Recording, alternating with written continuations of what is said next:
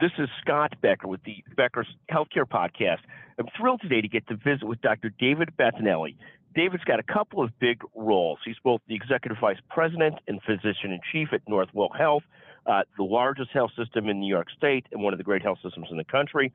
He's also the Vice Dean of the School of Medicine. Uh, I think it's the Barbara and David Zucker School of Medicine, but he'll tell me the exact title so I don't mess that up. We're going to talk today to Dr. Battinelli about shortages in physicians, medical education. Are there ways to, you know, it's so hard to get into medical school today. It's there's not enough residency spots. Are there ways to address shortages? Are there ways to create more doctors and keep the quality where we need it to be? And and, and those kinds of topics today.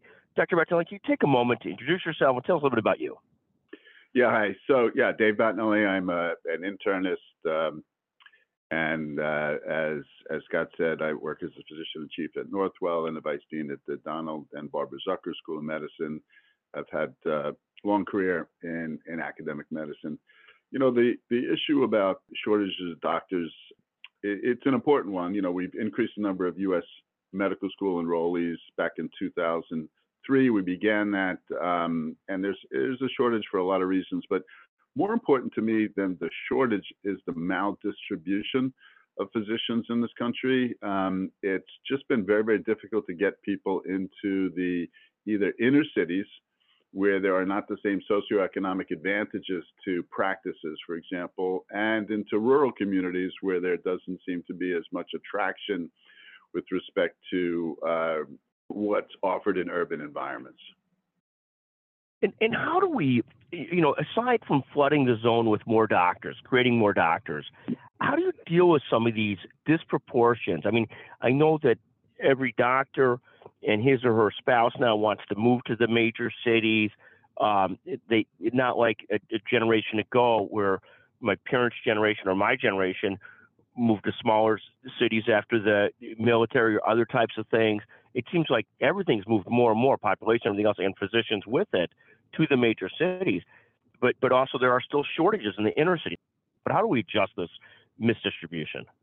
Yeah, listen, I, I, I think there's a number of different ways we can do it. Um, one is there has not been, in, in, my opinion, and this I'm sure will be controversial, has been the appropriate changes to uh, physician reimbursement um, by specialties over the last uh, 25 to 30 years. The higher specialty earning positions have simply increased and you know and the lower specialty earnings uh, have actually decreased. So um, that gap has just been accentuated. Um, that's got to change. Um, you know uh, there's there's just no question that you're always going to have marketplace um, pressures in, in order to do these things. And unfortunately it's it's the direct patient care disciplines that have not kept pace. And when I say that, I mean things such as general medicine, family medicine, psychiatry, general surgery, behavioral health, psychiatry. Um, and these are the areas where, where most of the shortages um, with respect to access occur. When we talk about uh, the urban environments, um, we've done a very inadequate job of keeping pace, matching the workforce to the uh, diversity of our population, both in every aspect, doing a little better, obviously, with respect to gender and women, but not where we need to be with respect to race and ethnicity. So there's just so many things that that need to be addressed. Uh, we could go on, you know, literally for hours on this call. But, but, but, let me ask you a question: Is it is it a is it a zero sum game between specialists and primary care physicians or direct care physicians, or is it more the kind of thing where rather than begrudging the specialist, there's just more money needed for primary care for internists and so forth. I mean, I, you know, my internist is magnificent, sees 25, 35 patients a day, works as works very, very hard, and, and doesn't make nearly the income that some of these specialists make. But it's not necessarily negative towards specialists I have to go to school till they're 32 or something like that. But isn't it? Does it have to be a zero sum game? Isn't it? Don't we need more of both? Um, yeah, we do need more of both, but you know, we, we do need to control, you know, the upper limit, and you know, we, we need to make sure that this gap doesn't continue to widen at, at the at the pace that it is currently widening. Um, And you know, this is not. Uh, you know, to to your point, I'm not saying you know all the specialists are making too much money, but the, the rate of change at the specialists is just not keeping. Uh, it's just not congruent with what the rate of change needs to be in the direct patient care disciplines. Um, you know, uh, medicine is becoming increasingly specialized. Um, we've got to figure out a better way than what we're currently doing because you know it's it's the old story. This this is the system you have, and and it should be no surprise uh, what it's yielding. And let me ask you a question on that. Right now, you know, we've got a, a, couple of uh, kids or their kids and their uh, significant others applying to medical school, and you look at this and the debt ratio. People come out of medical school with two to four hundred thousand in debt. You know, started earning a living till they're thirty or so. I mean, they they make some money in residency, but in most places, especially if they're in not enough to support themselves or, or barely are, what is the is it necessary for medical school and fellowships to take you into your early 30s or could this be done in a better way? Hmm. and and and is there somewhere in between that would work? And, and what about medical debt? How alarming is that that i mean there's still more people applying to medical school than there are spots and residency spots. But it does seem like the debt yeah. and the length of medical school has become insane yeah, so a couple things on the debt side. So there are schools that are are looking to uh, become almost tuition free, certainly need free. Um, uh, you know, those who have a lot of money uh, expected to pay. Um, and uh, but and there are also there's a lot of movement on forgivable loans from government loans, which is a great thing. Um, but one of the issues that comes up is that uh, you know it's hard for people to get going and get started to have enough money for a down payment for a house. So additional things could be done with respect to uh, loan forgiveness, debt forgiveness uh, around housing, especially as you're looking to put people into certain geographies.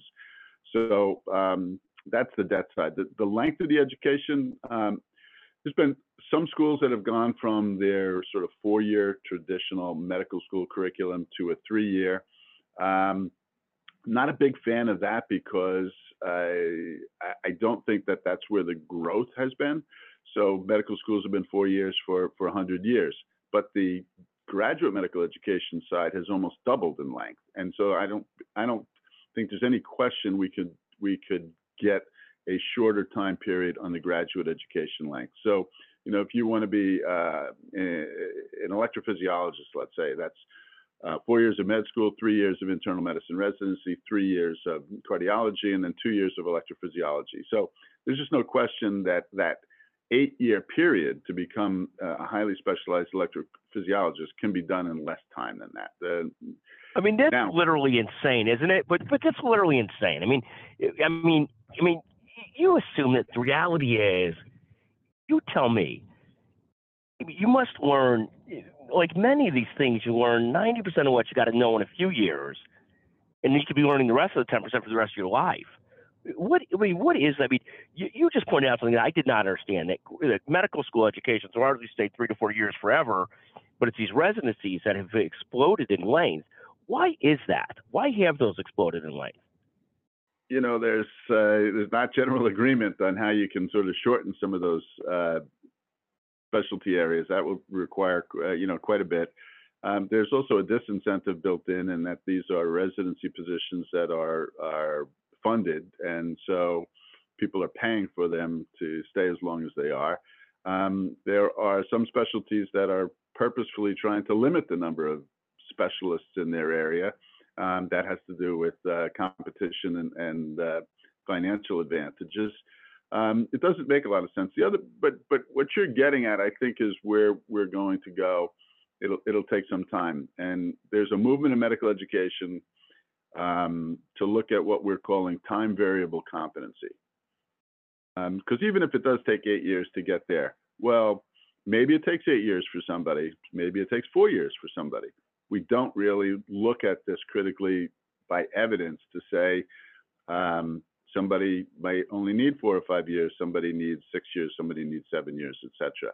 Um, but that's all about how do you gather the evidence we need in order to uh, make those decisions. I mean, fascinating, right? I mean, literally fascinating that that some of these things have taken have grown to. You know, you know, uh, 30 years ago, when my friend who was becoming a neurosurgeon told me he wasn't going to be out of school until 33, 34, and I thought that was insane.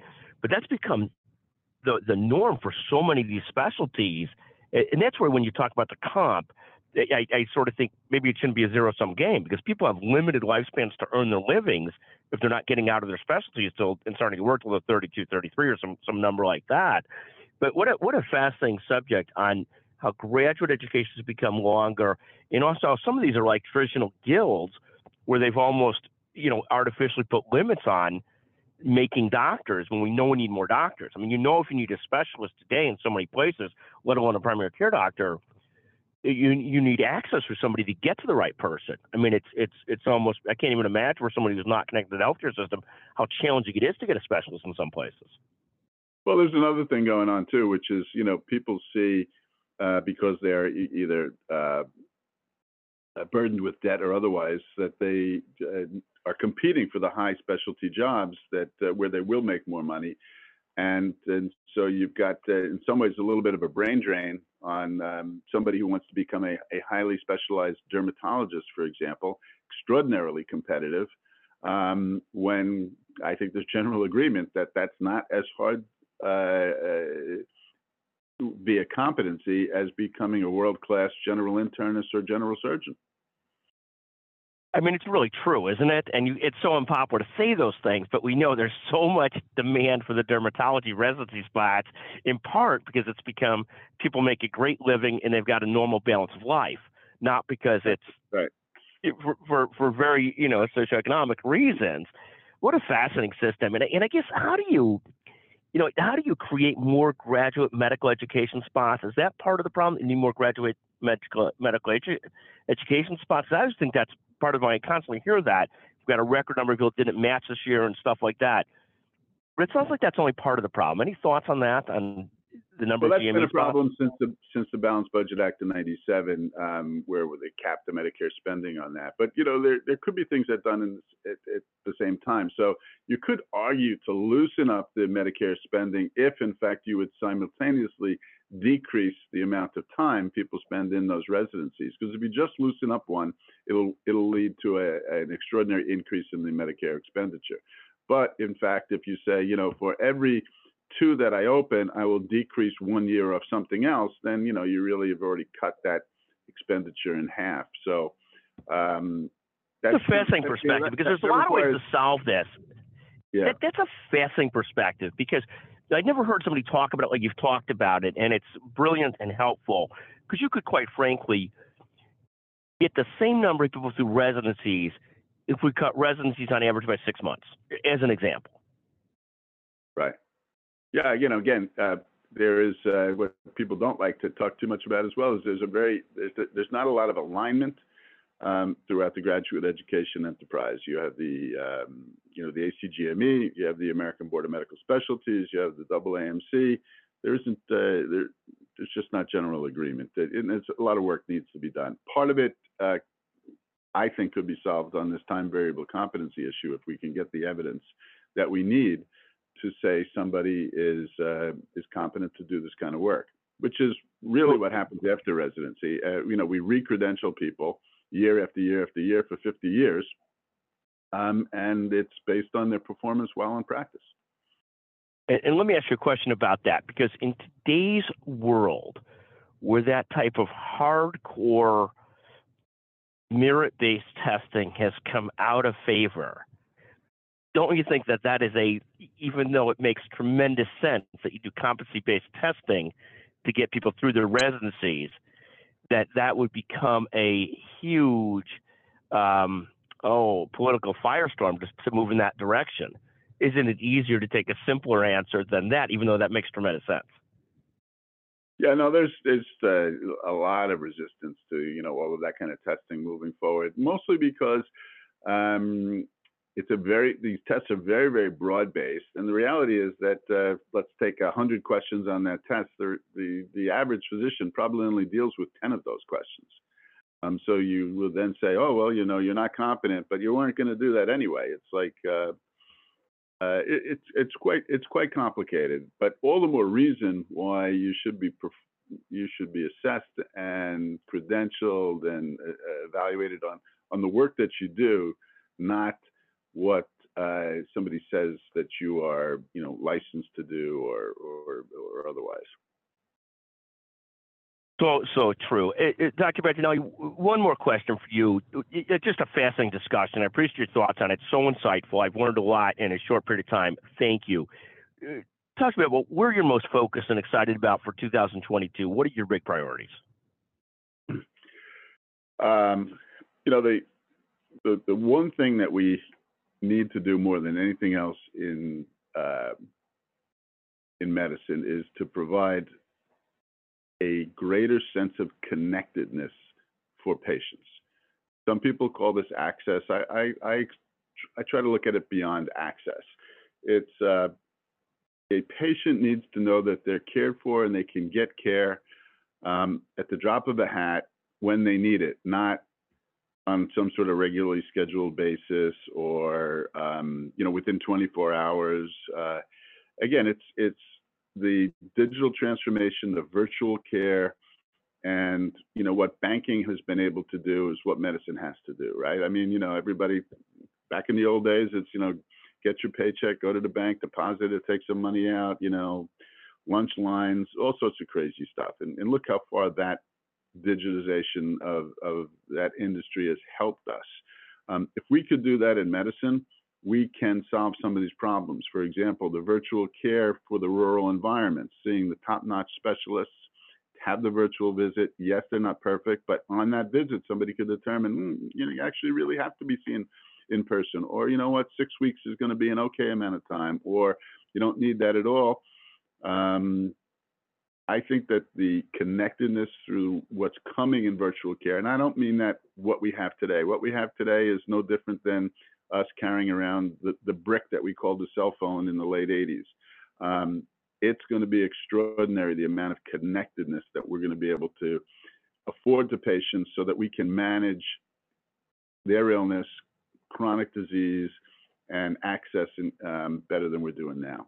So I'm very excited about it. It's going to be revolutionary. Dr. Battinelli, always a pleasure to visit with you. I, I, feel like I learned so much talking to you. It's an amazing role you have as physician in chief of Northwell, largest health system, one of the great health systems in the country, the largest health system in the New York and tri-state region, uh, and also vice dean of the medical school. Just a, a an amazing perspective. Uh, the Donald and Barbara Zucker School of Medicine. Uh, David, thank you so much for joining us today. What a pleasure. Always a pleasure, Scott. Be well.